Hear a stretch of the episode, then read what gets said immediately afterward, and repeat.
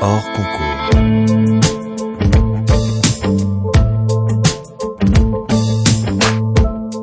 Bonjour à tous, bienvenue dans votre podcast hors concours, une petite heure de conversation décontractée pour donner la parole à ceux qui font la ville d'aujourd'hui. Ce programme vous est présenté par Equiton, matériaux de façade développés avec et pour les architectes en partenariat avec le magazine web thema.archi. Je suis David Habitant et je vous présente notre invité. Bonjour Valentine Guichardaz. Bonjour. Architecte, vous avez fondé en 2016 l'atelier Rita en même temps que vous conceviez euh, un projet assez singulier de centre d'hébergement d'urgence à Ivry-sur-Seine, dans le Val-de-Marne, ce qui vous a valu notamment le très prestigieux prix de la première œuvre de l'équerre d'argent en 2017, puis d'être euh, lauréate l'année suivante des albums des jeunes architectes et paysagistes du ministère de la Culture. Cette mise en lumière immédiate de votre activité, au moment même de son démarrage, vous a permis de faire entendre votre voix depuis lors dans quelques conférences, expositions et articles de presse où l'architecture est présentée comme une véritable œuvre sociale. Nous allons en discuter ensemble de ce qui sous-tend le travail de l'architecte, autant que de ce bâtiment majeur d'Ivry-sur-Seine, des autres bâtiments également, des projets en cours aussi, des références. Nous parlerons peut-être de Fernand Pouillon, de Jean Prouvé. Nous parlerons sans doute enfin de l'enseignement puisque vous collaborez en tant que maître de conférences associé à l'ENSA Versailles à une période où la façon dont l'architecture est transmise dans les écoles est particulièrement remise en question. Mais ce qui sous-tend tous ces sujets, et c'est à propos de cela que j'aimerais commencer Valentine Guichardaz, c'est la question de l'engagement, engagement social, engagement politique, peut-être écologique, vous nous le direz, engagement à transmettre ce que l'on sait et ce à quoi l'on croit. Quel engagement pour vous c'est l'architecture? Ah, c'est une vaste question pour démarrer, sans mise en jambe. euh, mais c'est à peu près tout. Euh, je pense qu'on fait rien sans engagement. Enfin, en tout cas, euh, il y a différentes manières de faire l'architecture. Il y a différentes manières d'être architecte aussi. Et euh, euh loin de moi l'idée de de reléguer euh, à, des, à, des, plans moins importants ceux qui ne pratiqueraient pas de la même manière. Euh, et je pense qu'il faut cette diversité de, de, praticiens, cette diversité de, de vision, cette pluralité dans l'architecture et dans les architectes pour euh, fabriquer un, petit monde complet qui, qui fonctionne et qui se nourrit d'échanges.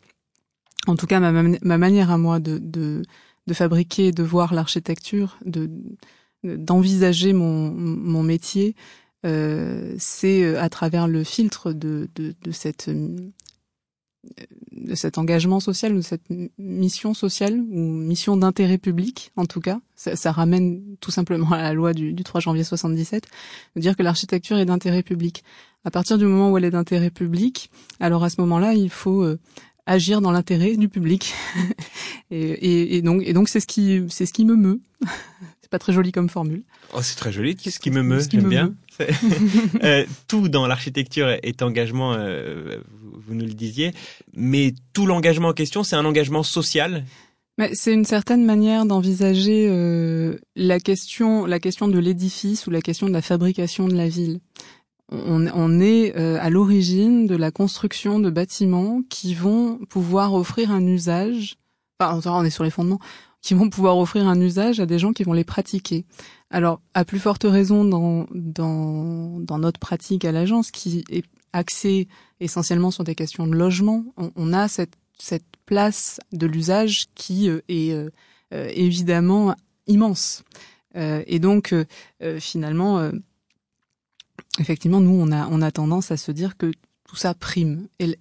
Donc la manière dont on conçoit les espaces pour les gens, pour qu'ils y soient bien, pour qu'ils y soient bien aujourd'hui, pour qu'ils y soient bien demain, et la manière dont on pense le projet euh, de manière à ce qu'il soit soit à Ivry temporaire, donc c'est penser dans l'objet construit comme aussi dans sa temporalité. On, passe, on, on parle d'espace en architecture, on parle moins de temps, mais euh, la question du temps, elle est importante aussi. Et donc faire une fabriquer une architecture temporaire reste une architecture. Pendant longtemps, on a euh, eu tendance à penser que l'architecture était forcément euh, pérenne et que euh, voilà, on, bâtit un édifice du temps zéro jusqu'au temps infini. Euh, le fait est que dans les, nos temps contemporains, euh, ça n'est pas le cas et ça n'est même pas le cas pour les bâtiments dits en dur, euh, puisqu'on sait qu'il y a une finitude de l'objet construit qui est finalement dans, dans une temporalité pas si pas si immense que ça. Au bout de 50 ans, par exemple, un bâtiment en béton va commencer à se, à se dégrader, un bâtiment contemporain. Donc il va falloir avoir voilà, une phase de transformation, de réinitialisation du bâtiment. Et donc intégrer dans la pensée euh, du projet toutes ces questions de temps aussi, c'est une manière de, de pour moi, c'est une manière de, de remplir cette mission. Penser la pérennité ou penser la, le temporaire. Sais pas si je suis très clair. Vous êtes très clair et, on précisera d'ailleurs un petit peu tout à l'heure en parlant de ce bâtiment d'Ivry-sur-Seine, de ce centre d'hébergement d'urgence qui est prévu effectivement pour une durée de 4 ans, je crois, si je dis pas 4 5 ans, 4 5 ans, 5 ans pardon, voilà. Euh, on va pouvoir euh, effectivement préciser tout ça euh, euh dans un instant. Euh, peut-être avant pour pour bien préciser ce lien que vous faites entre l'engagement social de l'architecte et l'usage qu'il met en œuvre dans ces bâtiments. Qu'est-ce qui est le plus important entre euh, l'architecture qui crée l'usage et l'usage qui crée l'architecture? Euh, vous, en tant qu'architecte, d'une certaine manière, vous vous vous, euh, vous avez une implication dans la manière dont les lieux vont être habités, mais en même temps, vous êtes très influencé par les usages déjà existants. Oui, bah, peut-être à titre à titre d'exemple le, centre d'hébergement, mais il peut y en avoir d'autres. oui, c'est qui de l'œuf ou de la poule, d'une certaine manière. Mais eh ben un peu des deux, c'est-à-dire que à Ivry, par exemple, euh, lorsqu'on nous a confié euh, ce projet, euh, il y, avait une chose que je ne savais pas, c'était quels étaient les gens qui allaient arriver, quelles étaient leurs cultures, quelles étaient leurs cultures d'habiter spécifiquement, quels étaient leurs usages, leurs pratiques de l'espace.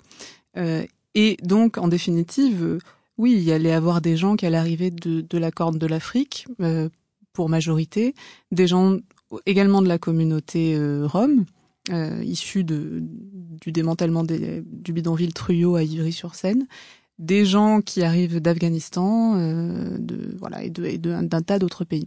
Et tous ces gens n'ont pas, en tout cas, c'était euh, une forte intuition, mais on le sait, n'ont pas la même culture d'habiter, n'ont pas la même culture euh, tout court, n'ont pas la même manière d'appréhender l'espace. Euh, et on avait deux choix. Soit on cherchait à spécifier euh, les espaces pour que ce soit adapté à chaque culture. C'est-à-dire un, endroit plutôt pour des gens de telle, de telle région du monde, un endroit pour telle autre région du monde. Mais on trouvait ça absolument pas souhaitable parce que ça va complètement. Euh, alors quand je dis on, c'est c'est c'est c'est l'agence, c'est moi, mais c'est également le maître d'ouvrage. C'est-à-dire qu'on on n'avait pas envie d'avoir euh, Emmaüs Solidarité, oui. On n'avait pas envie d'avoir une rue pour les Érythréens, une rue pour les Afghans. On pensait que ça n'avait aucun sens. Donc, quand bien même on aurait réussi à spécifier les espaces pour les adapter à l'usage et à la culture de chacun, euh, on n'a pas fait ce choix-là. Et le choix qui a été fait, c'est de pouvoir euh, laisser le maximum de d'espace ou de marge d'appropriation c'est-à-dire de rendre suffisamment neutres les espaces euh, pour que chacun puisse y plaquer son usage, puisse y plaquer sa manière de pratiquer l'espace, euh, sans que ce soit sans que ce soit dérangeant pour les autres et sans que ce soit une contrainte pour la personne qui habite. Donc,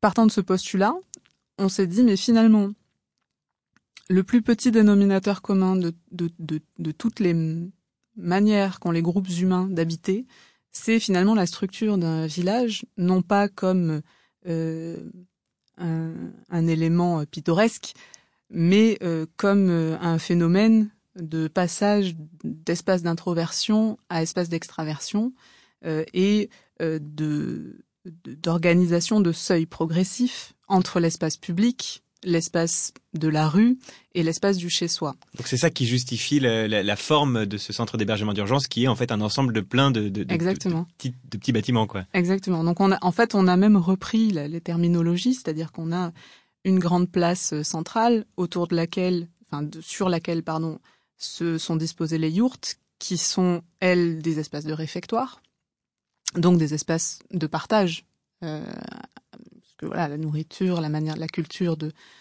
la culture culinaire de chaque pays est aussi un, moyen de partage. Donc c'est dans l'espace d'extraversion, donc cette grande place centrale, avec euh, des équipements donc le pôle santé et le magasin de première nécessité qui se trouvent autour de cette place. Donc toute cette place-là, c'est une place publique. En tout cas, ça recrée l'idée de l'espace public. Et puis progressivement, on a créé aussi des rues qui vont desservir les deux quartiers. Donc on a deux quartiers et, trois rues par quartier. Et, ces rues, elles sont volontairement plus larges. Elles font pas 1 mètre 20 de large qui est la largeur réglementaire d'une coursive de logement, mais 4 mètres.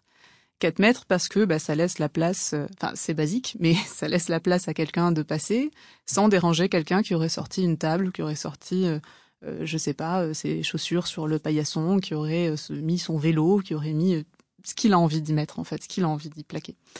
Euh, et, et, donc voilà, et donc par ce biais-là, on, on, a rendu possible une diversité d'usages, une diversité de culture. Et euh, aujourd'hui, ça se passe bien, en tout cas pour ce que les, les gens qui travaillent sur site d'Emmaüs Solidarité me, font comme retour.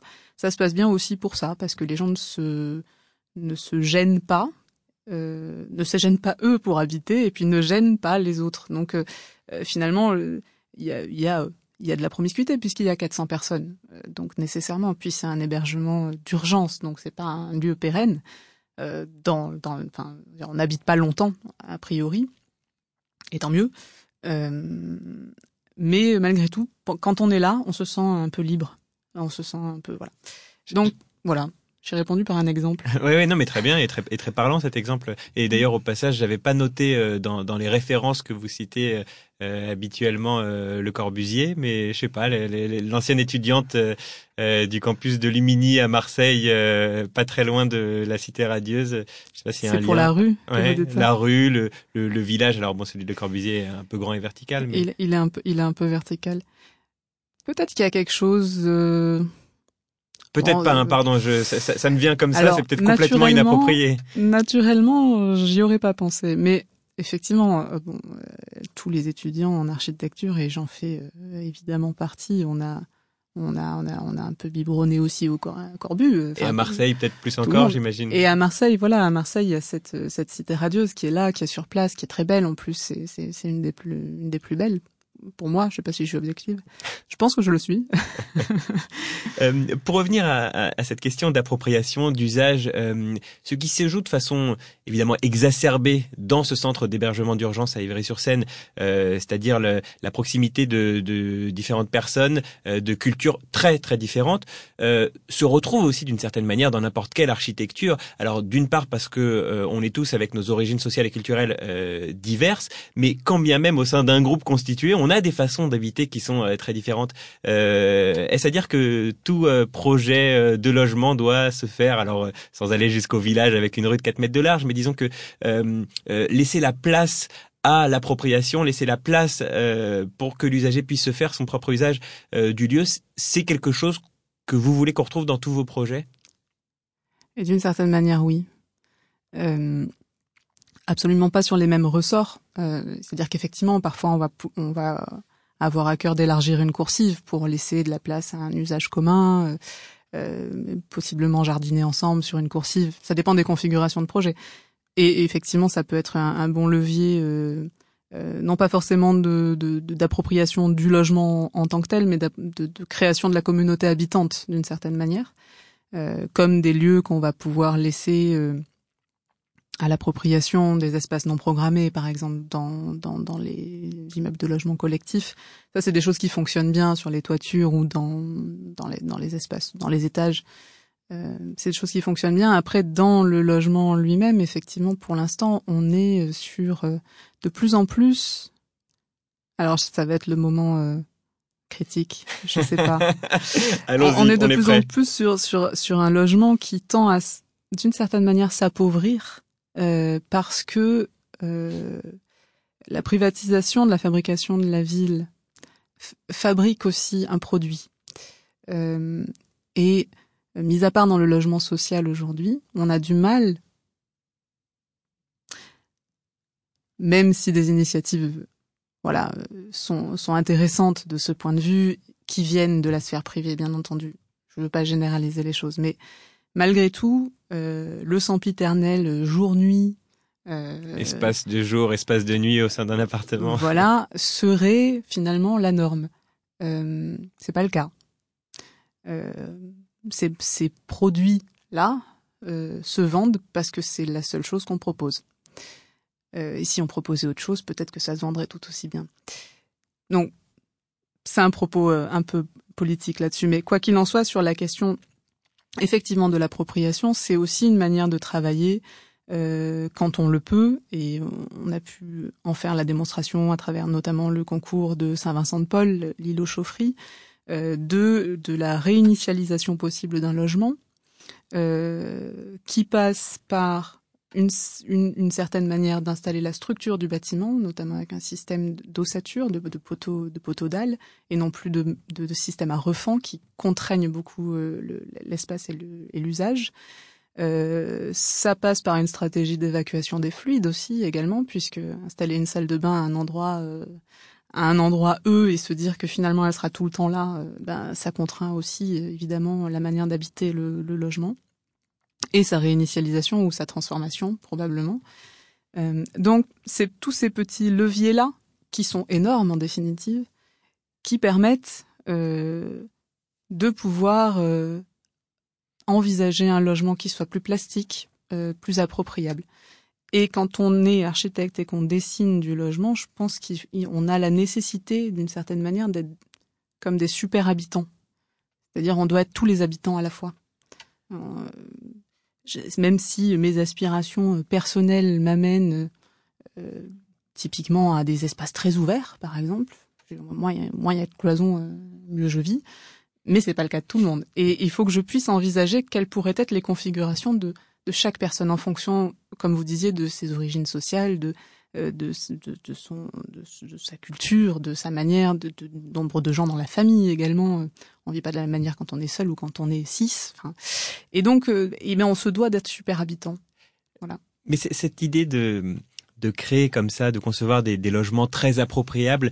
Euh, en vous entendant en parler, ça, ça, rejoint, enfin j'ai l'impression que ça rejoint évidemment des, des, enjeux très contemporains de réversibilité. On parle beaucoup aujourd'hui de bâtiments euh, réversibles dont on pourrait changer les usages au fur et à mesure du temps. Euh, Est-ce que c'est pas contradictoire aussi avec alors euh, je vais le dire euh, euh, de façon un peu provocatrice, avec l'architecture. Alors disons peut-être plutôt avec une certaine vision de l'architecture, ou aussi, voilà, on fait des choix, on propose aussi des manières de, vivre, d'habiter. Ben on les propose.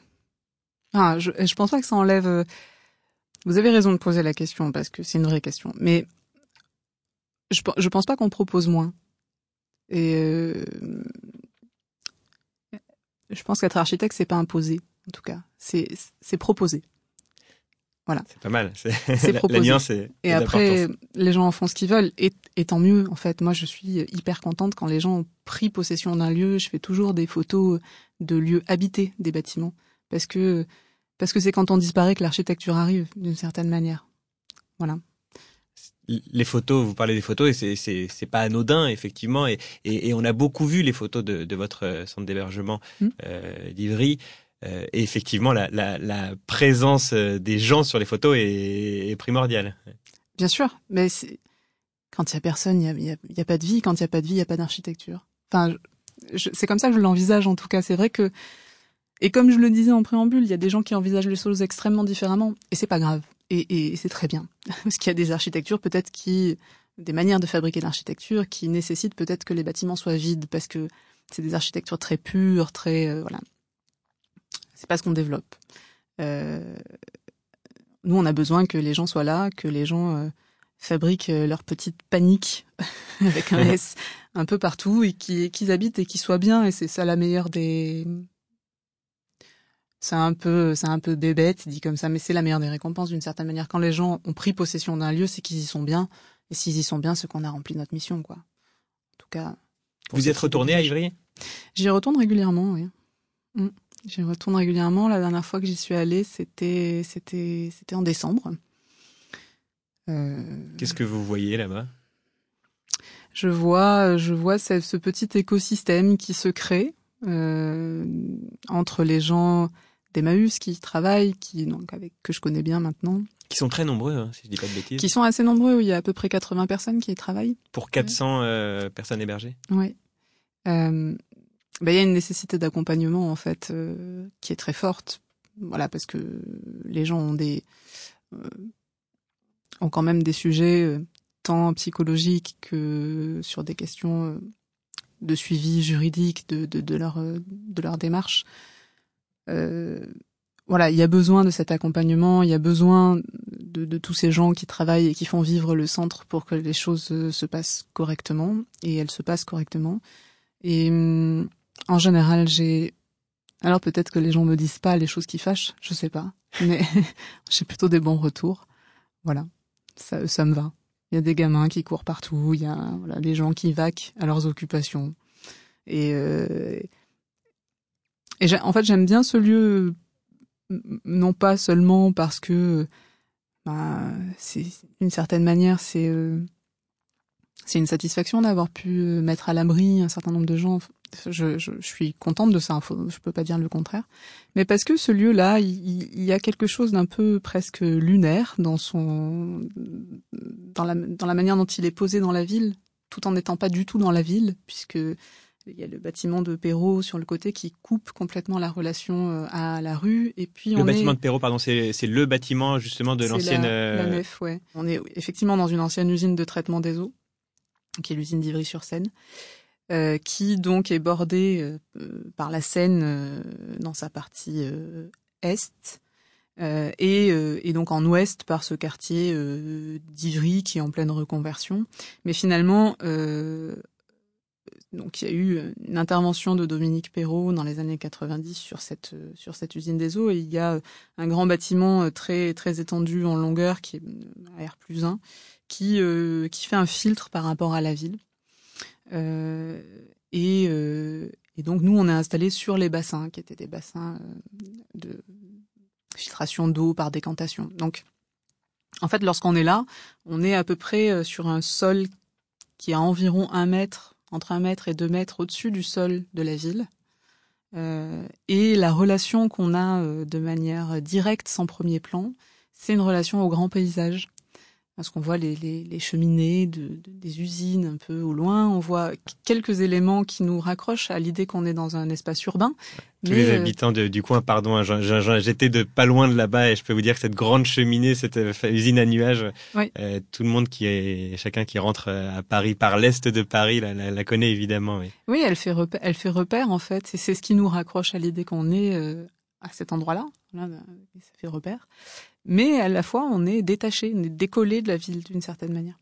Et donc ça fait, euh, ça fabrique une, sorte de protection aussi pour les gens qui sont là. Ils se sentent aussi un peu protégés par ça, c'est-à-dire qu'ils sont à la fois euh, dans Ivry euh, et vaquent à leurs occupations en journée, mais à la fois quand ils rentrent au centre d'hébergement le soir ou pour se reposer en journée, mais ils sont dans un ailleurs calme.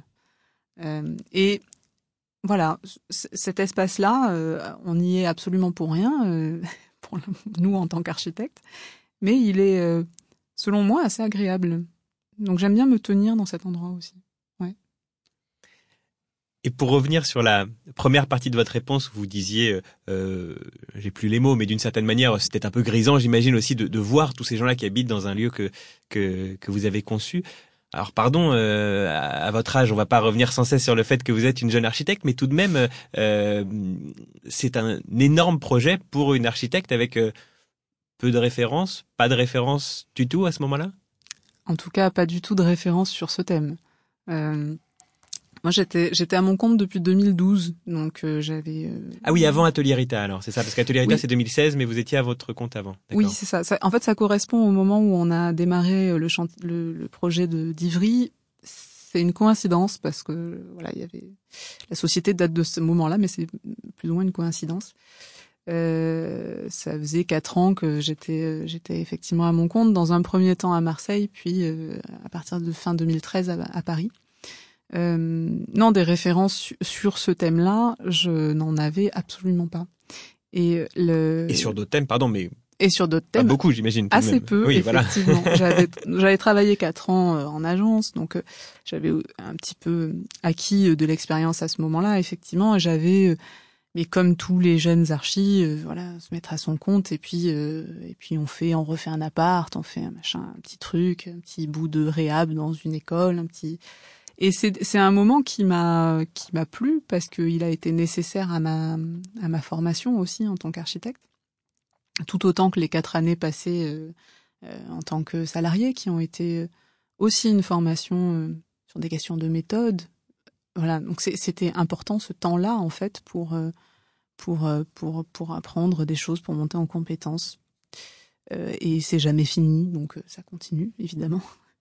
Mais effectivement, Emmaüs a choisi, contre toute attente, de faire confiance à une archi qui avait à l'époque 30 ans à peu près, qui euh, n'avait pas de référence, qui n'avait pas non plus de chiffre d'affaires.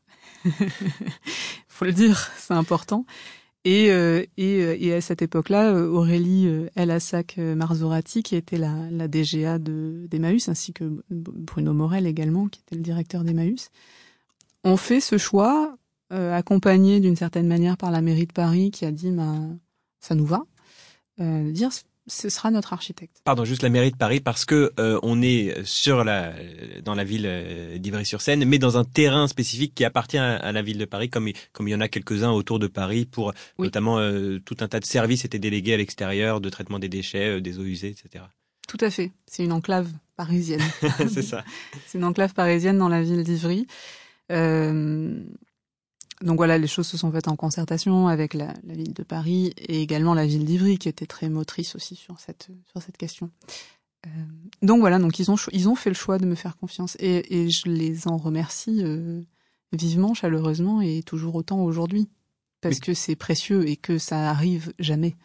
Comment vous Ben oui, c'est ça. Et comment vous avez pu les convaincre? Tiens, c'est quelque chose qui euh, nos, jeunes, nos auditeurs, jeunes architectes et étudiants en architecture euh, aimeraient peut-être particulièrement bien savoir comment euh, on peut convaincre comme ça un, maître d'ouvrage. C'est vous qui êtes allé les, les chercher d'une certaine manière?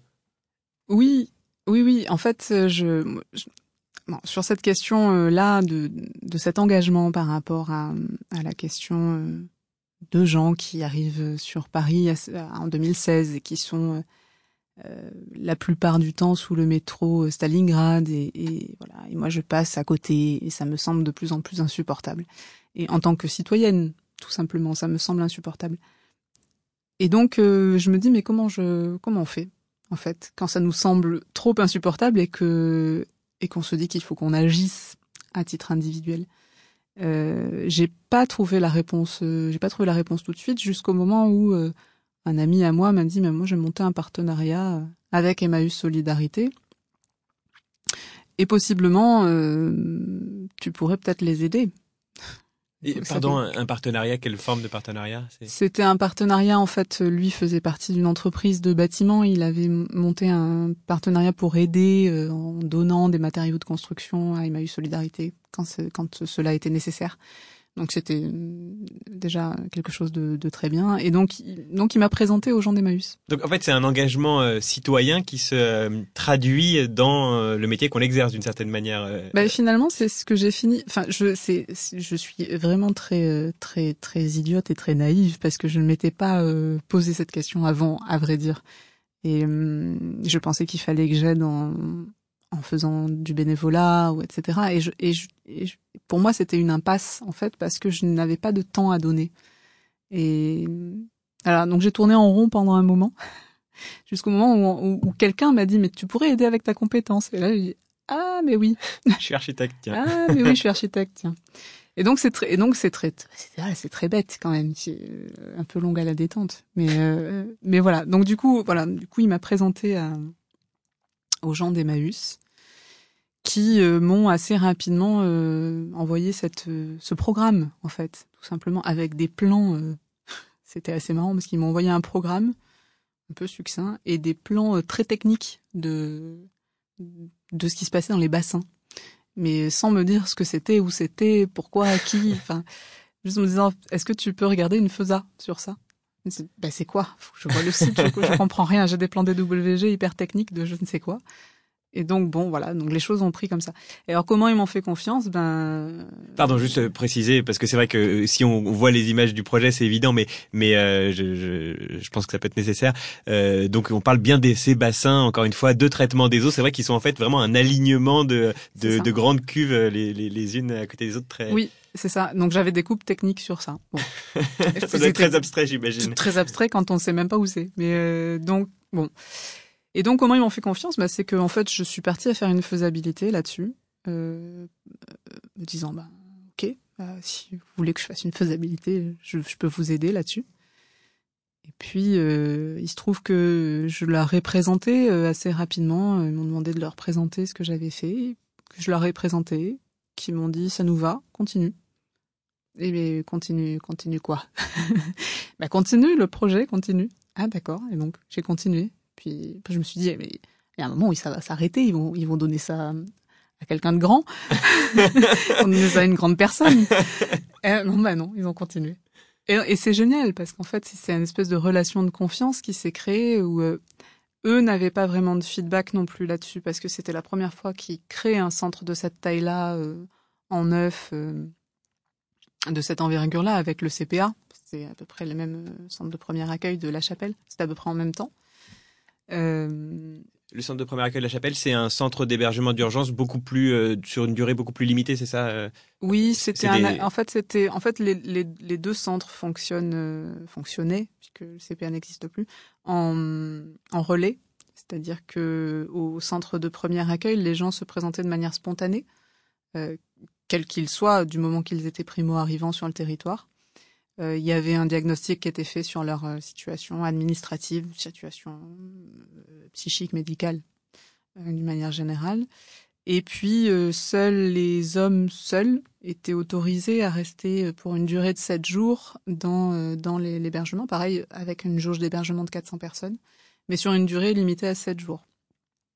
Il se trouve que ça a créé un peu un moment des embouteillages parce que il n'y avait pas suffisamment ensuite de, de centres d'aide aux demandeurs d'asile ou d'autres structures qui étaient en, mesure de se mettre en charge pour accueillir euh, ces hommes seuls qui arrivent en plus grande euh, quantité de gens sur le territoire. Euh, et le centre d'hébergement d'Ivry n'était pas une présentation spontanée, c'est-à-dire que c'est la préfecture qui amène les gens sur le site pour être hébergés ici. des gens en famille, des femmes seules également et des couples. Donc, on n'a pas de public d'hommes seuls. Euh, voilà. Donc, ils étaient en train de faire ces deux centres en, même temps. Euh, eux n'avaient pas de feedback là-dessus. Moi, je n'en avais pas. L'entreprise non plus. Et puis, on a euh, finalement co-construit, co-construit cette chose-là en, tâtonnant un peu, hein, parfois en tâtonnant un peu du côté maîtrise d'ouvrage, en tâtonnant un peu de mon côté, en tâtonnant un peu côté entreprise, mais finalement, il y avait une sorte de relation de confiance qui s'est créée. On se disait, bah, t'y arrives pas comme ça. Bah, attends, je sais pas. Bah, t'as vu tel décret. Bah ouais, on va peut-être pouvoir y arriver. Ou telle mise en œuvre. Ouais, on pourrait pas plutôt faire comme ça. Et donc, bon, voilà, il y a tout un dialogue qui s'est instauré et ça a, fonctionné. Ça a fonctionné aussi parce que euh, les, institutionnels le, le, souhaitaient aussi, qu'eux aussi se sont mis en mouvement. Euh, euh, rapidement et efficacement sur ce thème et que voilà, il y a eu une espèce de, de, groupe comme ça à un moment qui a réfléchi à cette question. Ouais, c'était sans, un peu sans précédent et on s'en est euh, à peu près sorti. voilà.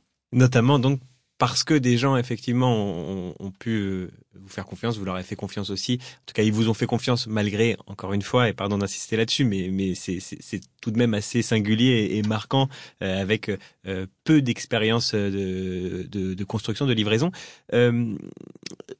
pour aller un peu plus loin, enfin un peu plus tard dans le dans le processus de projet, qu'est-ce que ça impliquait d'avoir encore une fois, pas beaucoup d'expérience sur un projet aussi vaste. Est-ce que euh, vous pensez que euh, ça vous amenait peut-être certains atouts, de, de, un regard neuf, peut-être euh, des, habitudes qui n'étaient pas encore prises, ou à l'inverse, est-ce que vous avez senti manquer d'expérience sur certaines questions, encore une fois, pour un hébergement de 400 personnes sur une surface non négligeable? J'ai sûrement manqué d'expérience sur certaines choses. Bon, le fait est que c'est sur pied et que ça marche. Euh, Non, surtout, je crois que en fait, parfois aborder certains sujets en état de naïveté, c'est une bonne chose. C'est une bonne chose du point de vue de l'investissement, parce qu'on s'investit plus. Euh, c'est une bonne chose parce qu'effectivement, on n'a pas des habitudes qui nous empêchent de, je sais pas, de réfléchir euh, les choses euh, totalement, sans, sans feedback, sans prérequis, sans. J'ai tendance à dire que c'est plutôt une bonne chose en fait. C'est plutôt bien. C'est plutôt bien. On le voit aussi avec les étudiants quand ils ont assez peu de feedback sur les choses, assez peu de d'expérience de l'architecture. En deuxième année, ils sont géniaux les étudiants. En première année aussi, c'est autre chose. en, deuxième année, ils sont géniaux parce qu'ils proposent. Ils proposent. Ils ont pas toute la culture de l'archi encore euh, ancrée. Ils ont pas tout, pas tout le bagage. Mais ils sont, ils se sentent libres de proposer, un peu en état de naïveté. Et parfois, c'est génial. Et donc bon, il faut faire confiance à ça aussi. Je pense que c'est important. Après, on parle de choses sérieuses, on parle de construire des bâtiments, on parle. Là, faut être conséquent, pas se lancer n'importe comment. Mais, mais malgré tout, euh, et pourquoi pas Et pourquoi pas la jeunesse, quoi C'est pas mal quand même. Ces étudiants en deuxième année, c'est ceux à qui vous enseignez, c'est ça vous? Euh, Alors pas que, mais euh, oui, effectivement, deuxième année, deuxième année, troisième année à Versailles. Et là, je m'apprête à démarrer un semestre de PFE en tant que contractuel en fait, c'est en, appui euh, à, à l'ENSA Paris-Belleville. Et qu'est-ce que vous en faites alors euh, de la naïveté de ces étudiants euh, Est-ce que vous cherchez à la, préserver? Est-ce que au contraire vous les confrontez à, une réalité parfois qui comporte un peu de désillusion aussi dans la pratique à suivre du métier Alors, c'est compliqué de répondre à cette question. En licence, en fait, on est sur un... déjà il faut apprendre les bases. Il faut apprendre les bases de l'architecture, ce que certains appellent les fondamentaux.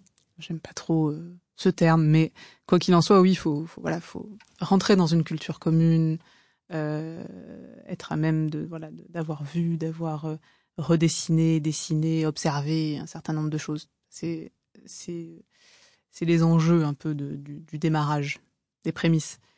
Euh, Ensuite, il faut arriver à représenter ce qu'on pense. Il euh, faut arriver à trouver la mesure. Faut arriver. Donc tout ça, c'est c'est de l'acquis. Enfin, c'est voilà, c'est des choses qu'on qu'on acquiert. C'est pas des choses qui sont innées. Donc tout ça, il faut l'apprendre. Et il faut l'apprendre parce que ça rend libre ensuite.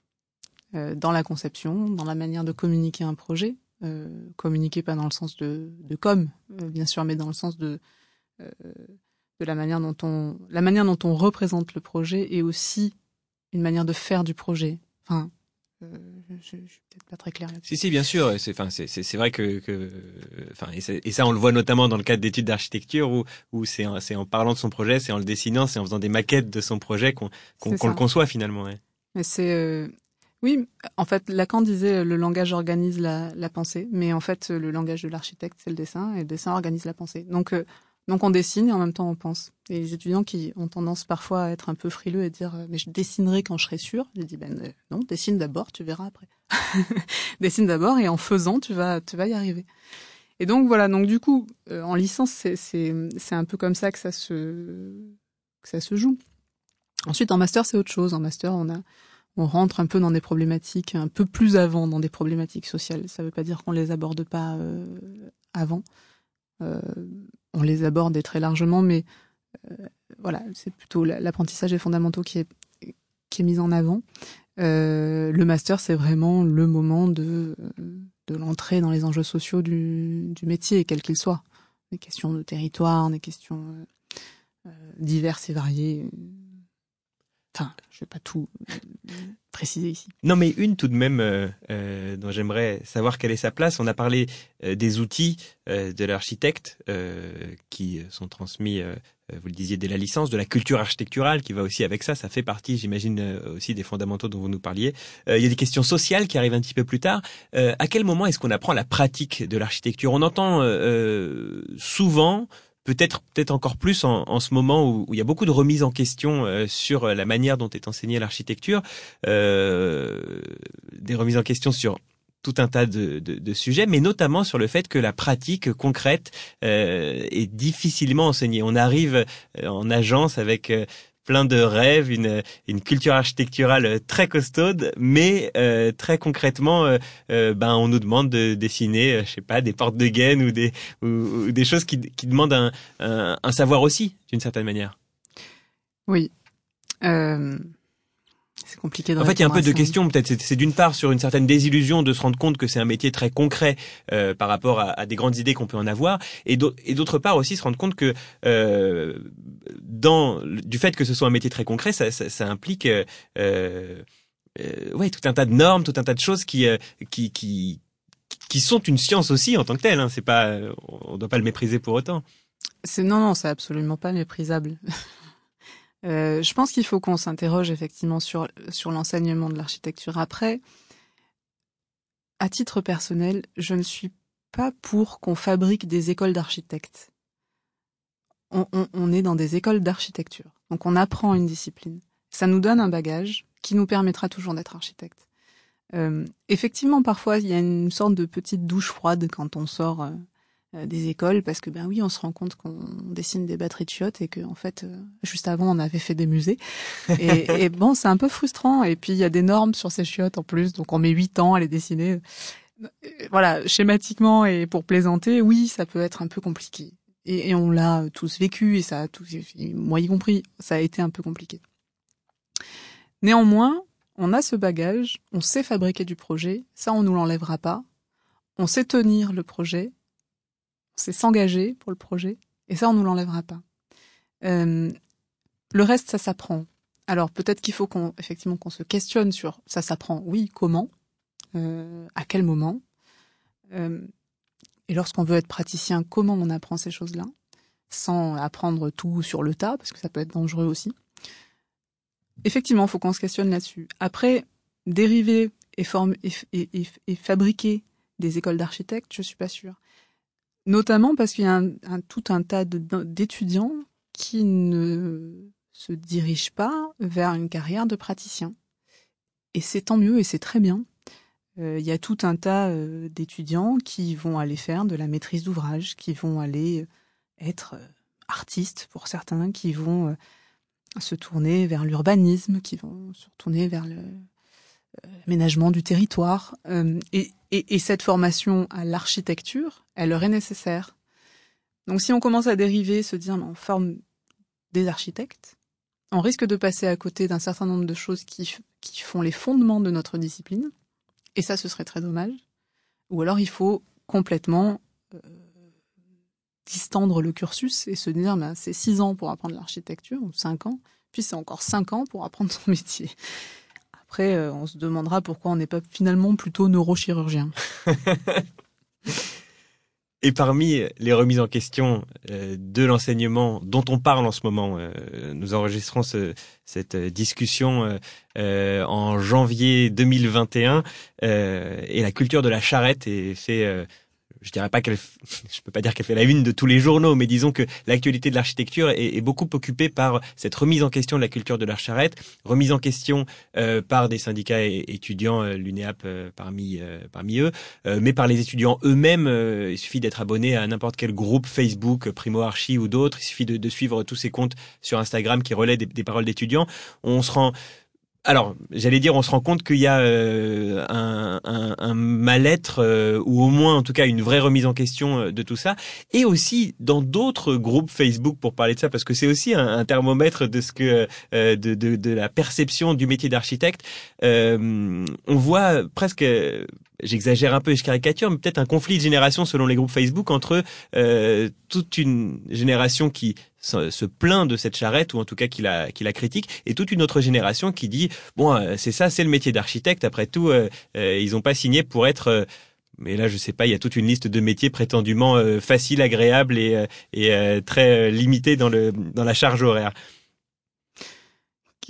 Ouais, c'est très vaste. Je sais pas. Euh, je peux vous donner mon avis là-dessus euh, un, un, peu. Euh, Écoutez, je. je... Mais qu'est-ce qu'il vaudra Je sais ouais. pas.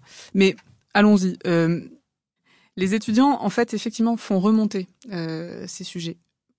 Surtout actuellement où il y a ces consignes sanitaires là de Covid et compagnie qui font que les étudiants des écoles d'architecture comme les étudiants des universités sont en, sont en grande souffrance. On, on, peut dire au global, certains ne le sont pas bien sûr, mais il y a quand même un tas de, gamins, parce que c'est des enfants aussi un peu, hein, quand ils ont 18 ans, 19 ans, c'est encore des enfants. Et ils souffrent d'isolement, ils souffrent de... Ils ont pas de fric. Ils ont... Euh, parce qu'ils ont perdu leur job euh, d'étudiant, ils sont tout seuls, ils sont pas avec leurs copains euh, à l'école ou dans les universités. Et, et selon moi, c'est dur. je le vis pas, mais c'est dur. Et c'est ce qu'ils font remonter. Donc ils le vivent mal. C'est une première chose. La deuxième chose, c'est qu'effectivement, euh, amplifié par cette question Covid, euh, ressort euh, la question de la charge de travail. Après, il y a une autre chose sur cette prétendue culture de la charrette qui certainement existe, c'est qu'il y a aussi un effet d'appartenance entre étudiants. Euh, et ça existait déjà à mon époque et ça existait déjà avant. Soit on fait des charrettes et on en est, soit on fait pas de charrettes et on n'en est pas. Et et, et ça, effectivement, faut mettre fin à ça, je pense, parce que mais c'est ça la culture de la charrette, c'est-à-dire c'est culture de la charrette, ça veut pas dire que euh, on signe quelque chose en rentrant dans une école d'architecture où on s'engage à, ne plus dormir de la nuit, mais mais euh, euh, sans dire d'où ça vient, sans dire si c'est la faute aux, enseignants, la faute aux écoles, l'entité dans ce qu'elles représentent, ou la faute aux étudiants eux-mêmes d'une certaine manière. En tout cas, l'ensemble crée ce que vous êtes en train de décrire et que je pense là pour le coup, peu d'étudiants en école d'architecture euh, diront ne pas avoir ressenti. J'ai moi-même fait des études d'architecture, il y avait évidemment ça et, mmh. et, peut-être que selon les écoles ça va être plus ou moins fort, peut-être que c'est plus ou moins grave d'en être ou de pas en être. Euh, toujours est-il que euh, oui, étudiants en architecture, on passe une nuit sur un projet quoi. Oui, et c'est pas forcément malin. Voilà. non, il faut. Je sais. Je sais pas. En fait, c'est un vaste sujet. C'est euh, très intéressant d'en parler, mais c'est c'est aussi très complexe. Euh, c'est aussi très complexe à régler. Ce qu'on peut faire à au minimum, euh, c'est être attentif à ce que les étudiants nous disent. C'est prendre en compte le fait que parfois ils nous disent ben j'ai trop de travail. En fait, on n'y arrive plus. On a trop de travail. Ok, ben, on va baisser un peu le nombre de choses qu'on vous demande. Et puis, euh, puis, euh, et puis ça, ira peut-être mieux. C'est être à leur écoute, bon, tout simplement. Euh, et puis, effectivement, peut-être mettre un peu fin à cette, à cette culture de la charrette, oui. Et en même temps, on lit encore une fois, et je, je, je parle là de, de, de, mes études euh, euh, de groupe Facebook. Je sais pas ce que ça vaut, ça vaudra ce que ça vaut, mais mais en tout cas, je euh, je le lis là et je l'ai entendu ailleurs, donc c'est en ce sens que ça me semble représentatif. que alors on utilise parfois le mot métier passion. Euh, L'architecture c'est un métier passion et à ce titre ça nécessite un engagement complet. Alors c'est euh, un cas extrême c'est euh, effectivement cette culture de la charrette et, ces nuits blanches passées à travailler sur un projet, mais plus largement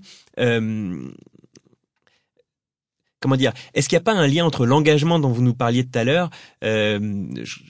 Cette idée de, de, de, mettre tout ce qu'on est dans sa pratique de l'architecture et euh, finalement le, le, fait de, de, bah, de se retrouver euh, plus tard à, à passer des, des, heures et des heures euh, du jour et de la nuit sur ces projets. Bah bien sûr qu'il y a un lien parce que bien sûr que c'est une discipline absolument passionnante. Et bien sûr que du moment que c'est absolument passionnant à 8h00 19h00 on se dit pas ah faut que j'arrête. C'est pas comme ça que ça fonctionne effectivement. Mais malgré tout, euh, on peut raisonner les choses aussi. C'est pas parce qu'on est passionné par ce qu'on fait euh, que d'une, on doit pas se faire payer, et de deux, on doit jamais s'arrêter. Je veux dire, il faut, on peut avoir, on, a le droit d'avoir un peu de structure quand même mentale. Est-ce que c'est une question de génération, ça? On a parfois euh, cette image de d'agence d'architecture et d'ailleurs, quelle que soit la taille de grandes agences d'architecture ou de toutes petites agences d'architecture, qui effectivement payent mal, euh, qui euh, euh, font travailler leurs employés beaucoup, parfois même dans une atmosphère pas forcément agréable. C'est des choses, là encore, qui sont remontées, et notamment récemment hein, dans, dans tout ce questionnement autour de, de, la, de la pratique de l'architecture chez les jeunes architectes. Euh, Est-ce que aujourd'hui euh, des agences comme la vôtre, euh, Atelier Rita, toute une jeune génération d'agences va hum, mettre la fin à toutes ces pratiques-là, selon vous? Je pense que la question, il faut peut-être pas la poser comme ça. J'ai lu un bon article de Marie Quinton, qui fait toujours des bons articles, dans Da, qui parlait de ces questions, justement, et qui remet les choses un peu en perspective et à leur place. Parce qu'en définitive, effectivement, j'ai vu ces groupes euh, Instagram où euh, où c'est voilà les stages pas payés, les machins là, je sais plus comment ça s'appelle. il y a ces phrases d'archi notamment qui qui reprend beaucoup de témoignages. Il y en a d'autres. Voilà et et bon, bah ok, faire des stages non payés, bah oui, c'est proprement scandaleux. Là, je, je, peux que être d'accord. Être euh, faire des charrettes à n'en plus finir pour euh, pour 800 balles par mois, c'est aussi proprement scandaleux. Et je peux que être d'accord. Mais en définitive, ce qu'il faut remettre en perspective, c'est l'ensemble de la chaîne qui est paupérisée. Euh, et euh, euh oui, moi, ça me plairait de payer mes salariés 4000 balles par mois. vulgairement. Ça me plairait énormément, et ça me plairait énormément aussi de moi me payer 4000 balles par mois. Mais simplement, c'est une équation qui n'est juste pas possible dans les conditions dans lesquelles nous, on fabrique l'architecture. C'est-à-dire qu'on est de moins en moins payé. Et tout le monde accepte cet état de fait que oui, bah, il y a du dumping d'honoraires, bah, oui, tu peux répondre à 6%, mais à 6%, tu, non seulement tu ne gagnes pas ta vie, mais en plus tu fais un projet à perte. Enfin, sur, euh, c'est 6%, c'est pas comment dire, parfois 6% sur un projet à 200 millions. 6% voilà, du, monté, du montant des travaux, ça peut. C'est pas la même chose, mais disons que voilà sur une sur une sur une offre euh, sur une école par exemple, euh, voilà, répondre. Ça, m'est déjà arrivé de croiser ça des, des, des, consoeurs et des confrères qui répondent à 6%, alors que qui demandaient 6% d'honoraires. Euh, alors que nous on était à 10. Ouais. Donc forcément, nous on passe pour les gens qui ont des horaires des honoraires scandaleux, mais on n'est pas pris pas grave. Mais euh, et je et mais attendez, qu'est-ce qu'on fait par rapport à ça? Parce que euh, effectivement, c'est un problème, mais mais c'est c'est ça veut dire que celui qui répond à 6%, euh, lui-même n'est pas en capacité de payer. Alors, euh, il s'agit pas de payer tout le monde à 4000 euros par mois, mais ne serait-ce que de le payer avec des des les minima euh, légaux au temps passé, c'est ça semble tout de même. Ben, d'une part, ça compliqué. C'est extrêmement compliqué, mais après l'exercice l'exercice de la, profession est extrêmement compliqué. Donc, euh, je, ne veux jeter la pierre à aucun de mes, aucune de mes consoeurs et à aucun de mes confrères. Euh, peut-être que ça arrive de se dire, euh, parce qu'on a un peu démissionné des choses, parce qu'on est un peu désespéré de certaines choses. et je juge pas ça. Euh, c'est suffisamment compliqué pour qu'on arrive à ne pas se juger et ne pas se canarder en permanence. Euh, ce serait l'inverse qu'il faudrait faire. Eh ben oui. Mais malgré tout, euh, lorsqu'on répond à ce taux d'honoraires-là, mais c'est qu'on va pas passer beaucoup de temps sur le projet, voire même très peu de temps sur le projet, pour arriver à être à peu près à l'équilibre. Donc ça ne veut pas dire nécessairement qu'on va pas payer les gens, en tout cas on va pas pouvoir les payer beaucoup, ça c'est sûr. Mais surtout, ça va paupériser, euh, ça va, appauvrir aussi euh, la proposition de projet, nécessairement. Si on n'a pas le temps nécessaire pour bosser le projet, ben, on ne bosse pas comme il faut. Donc voilà, donc ces choses-là ben, font que effectivement toute la chaîne est paupérisée. Et nous-mêmes, quand on essaye de se dire, mais on, on va essayer d'avoir des honoraires corrects pour euh, fabriquer le projet, parfois on y arrive, tant mieux. Et on arrive du coup à faire les choses dans des conditions à peu près normales et dans des temps à peu près normaux. Et parfois on y arrive difficilement. Alors soit on a, deux choix, donc euh, soit on ne fait pas le projet, ce qui est plutôt euh, ma technique, soit euh, on le fait, mais à ce moment-là, bah, à ce moment-là, ça fonctionne avec des stagiaires. À ce moment-là, ça fonctionne. Et voilà. Et, en bout de chaîne, bah, il y, y, a les stagiaires, il y a les gens, les jeunes diplômés qui cherchent un emploi et qui sont sous-payés. Mais ce que je veux dire par là, c'est que cet article de Marie Quinton, il est, je le trouve intéressant parce qu'il remet dans la perspective générale euh, les choses. C'est-à-dire que si euh, les architectes ne payent pas leurs salariés, ne payent pas leurs stagiaires, oui, c'est scandaleux, mais c'est pas simplement parce qu'ils sont radins. C'est aussi pour un tas d'autres choses. Ce qui n'excuse pas les choses. Non, mais, il, y en revanche, il y a une équation qui est complexe. Alors, sur votre question, est-ce que nous, on va oui, moi je le veux vivement. Euh, je veux vivement que les gens qui travaillent avec moi travaillent dans des bonnes conditions. Euh, bien sûr, des fois, il y, a un coup de bourre sur un truc ou un autre. Évidemment,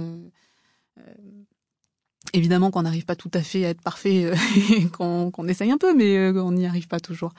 Mais au moins qu'ils soient payés correctement pour le travail qu'ils font.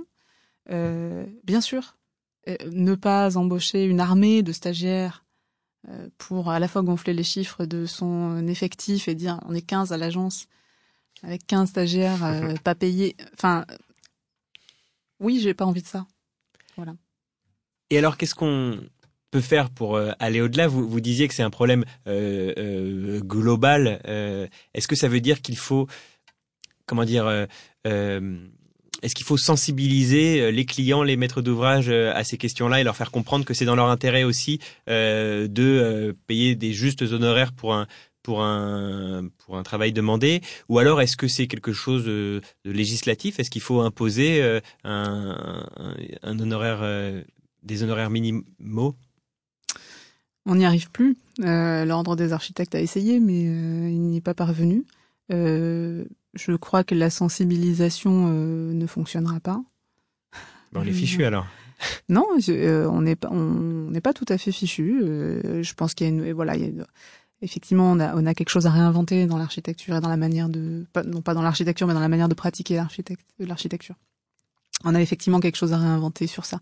Mais euh, non, non, je veux pas me dire qu'on est fichu. Par contre, la sensibilisation, ça ne marche pas. Enfin, on le, voit bien. Ce, serait un peu, naïf de penser le contraire. La, question de, la, loi qui pourrait encadrer ces choses-là, euh, oui, pourrait fonctionner. Comme l'idée de, confier des missions complètes aux architectes. Euh, le fait est que euh, l'ordre des architectes a essayé de contrer le dumping des honoraires, par exemple, n'y est pas parvenue et a été même condamnée pour cette question. Donc euh, l'issue serait aussi de pouvoir à nouveau à nouveau faire confiance aux architectes, à nouveau se dire que c'est d'intérêt public, à nouveau se dire qu'on n'est pas euh, des cailloux dans les chaussures euh, de gens qui fabriquent des produits, mais plutôt euh, les garants de la fabrication d'une ville peut-être respectueuse, vertueuse. et ça, pour et ça, pour l'instant, ça en recule un peu. Ça reviendra, ça reviendra si on est suffisamment malin pour inventer quelque chose. Je, je nous pense collectivement suffisamment malin pour inventer quelque chose. L'avenir nous le dira. Euh, mais alors pour terminer sur une question euh, plus concrète et moins en suspens, euh, j'aimerais bien vous parler un petit peu de, de, de quelques références. Alors voilà que j'ai euh, lu euh, dans quelques-unes des interviews que vous avez données. Euh, je pense à deux d'entre elles, je l'ai cité tout à l'heure en introduction, Fernand Pouillon et Jean Prouvé. Ça m'intéressait ces deux références-là parce que d'une certaine manière, j'y retrouve l'engagement social que vous estimez très lié à, à votre travail d'architecte. Mais aussi, ce qui m'intéressait, euh, euh, plus paradoxalement cette fois, c'est que ce sont deux architectes avec une écriture assez euh, reconnaissable, d'ailleurs très liée aux techniques d'architecture qu'ils qu mettaient en œuvre. là où vous, des projets que l'on vous connaît, on voit sans cesse des, alors des techniques différentes, c'est une chose, mais plus largement des, des formes et des, et des, des positions même très différentes euh, qu'est-ce que vous retenez de Fernand Pouillon, Jean Prouvé et peut-être d'autres références encore? Alors Jean Prouvé, évidemment, c'est quelqu'un qui m'intéresse énormément, euh, et notamment sur la Maison des Jours Meilleurs. Et donc c'est des sources, euh, c'est des sources pour moi. oui, c'est lui qui a marqué finalement un précédent comme ça dans l'histoire de l'architecture, et notamment sur une architecture temporaire, qui soit de qualité et qui soit également sur une certaine idée de la préfabrication euh, déjà assez tôt. Tout ça, c'est le, le CHU, le Centre d'hébergement d'urgence d'Ivry, hein, préfabrication ben, des, exactement. Des modules. Eh oui, exactement, parce que en fait, la question de la préfabrication, si elle a été euh, pensée dans, un, dans une logique industrielle, une logique de reproduction à grande échelle dans un premier temps, je pense qu'elle est extrêmement intéressante à envisager aujourd'hui, euh, justement sur une question de faire euh, euh, mieux avec moins ou faire plusieurs fois avec la même chose. Euh, et donc cette question de la préfabrication, elle doit être maintenant repensée à l'aune de ces questions. et donc cette question-là, elle m'intéresse beaucoup. Et j'en prouvais bien évidemment m'intéresse beaucoup.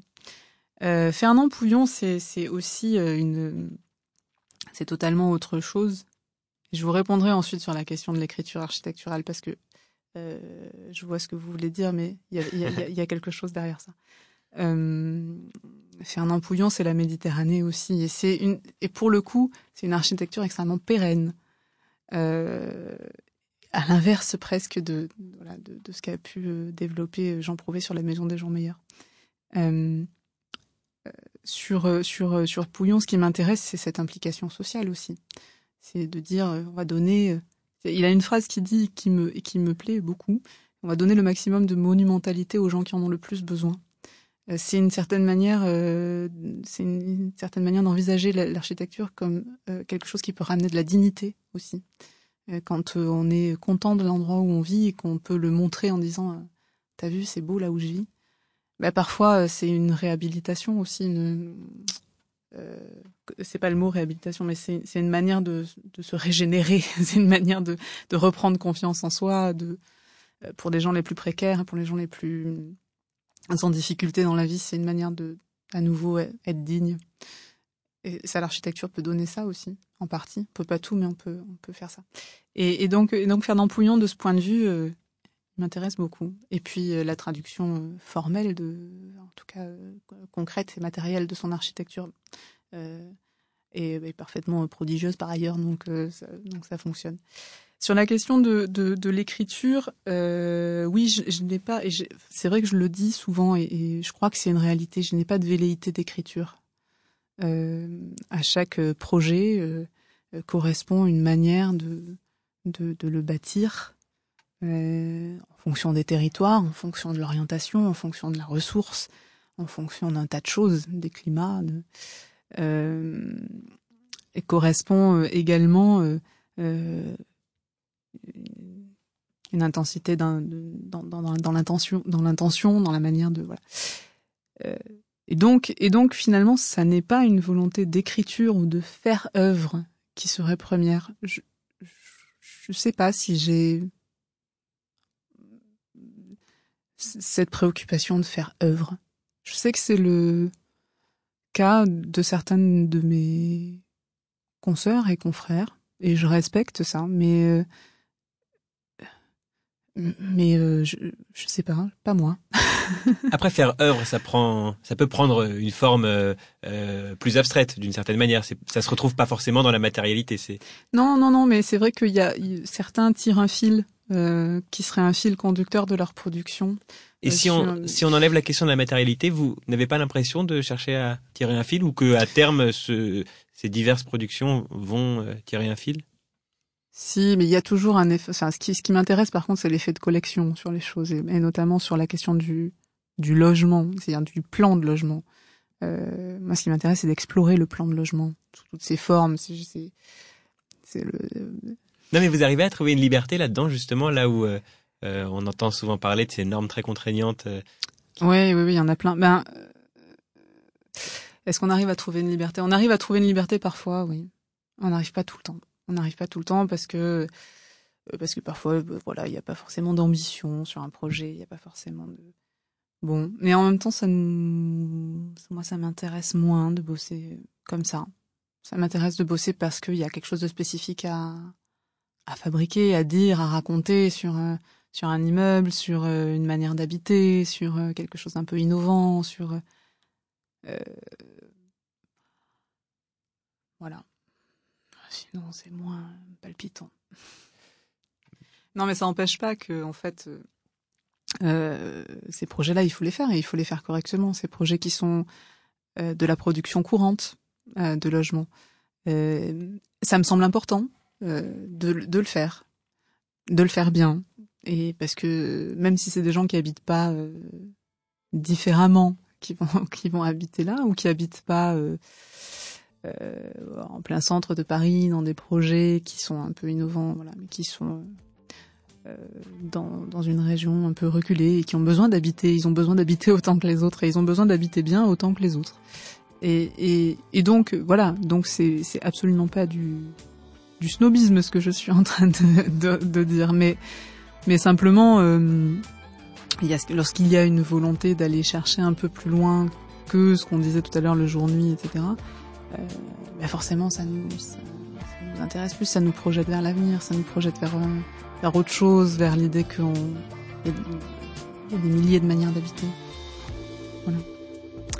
Et ben voilà qui nous projette vers l'avenir, comme notre discussion d'ailleurs, elle nous a un peu projeté euh, vers l'avenir euh, à la fois euh, sur des questions qui vous concernent vous, Valentine Guichardaz, votre carrière, votre parcours qui promet tant de choses à venir. On aura très envie de, de, suivre tout ça et puis plus largement sur ces questions de l'enseignement, de la pratique du métier d'architecte qui sont beaucoup questionnées en ce moment et dont on aimerait bien savoir dans quelle direction elles iront. Merci beaucoup Valentine Guichardaz euh, d'avoir euh, accepté cette euh, longue et passionnante discussion. je rappelle que vous êtes à la tête de l'atelier Rita. Merci à Anaïs Chaumier qui m'a aidé à préparer cette émission et merci au studio Minuit d'avoir assuré l'enregistrement de notre discussion. Merci enfin à vous de nous avoir suivis. Hors concours, les architectes se racontent. Un podcast présenté par Equiton, matériaux de façade développés avec et pour les architectes en partenariat avec le magazine web thema.archi.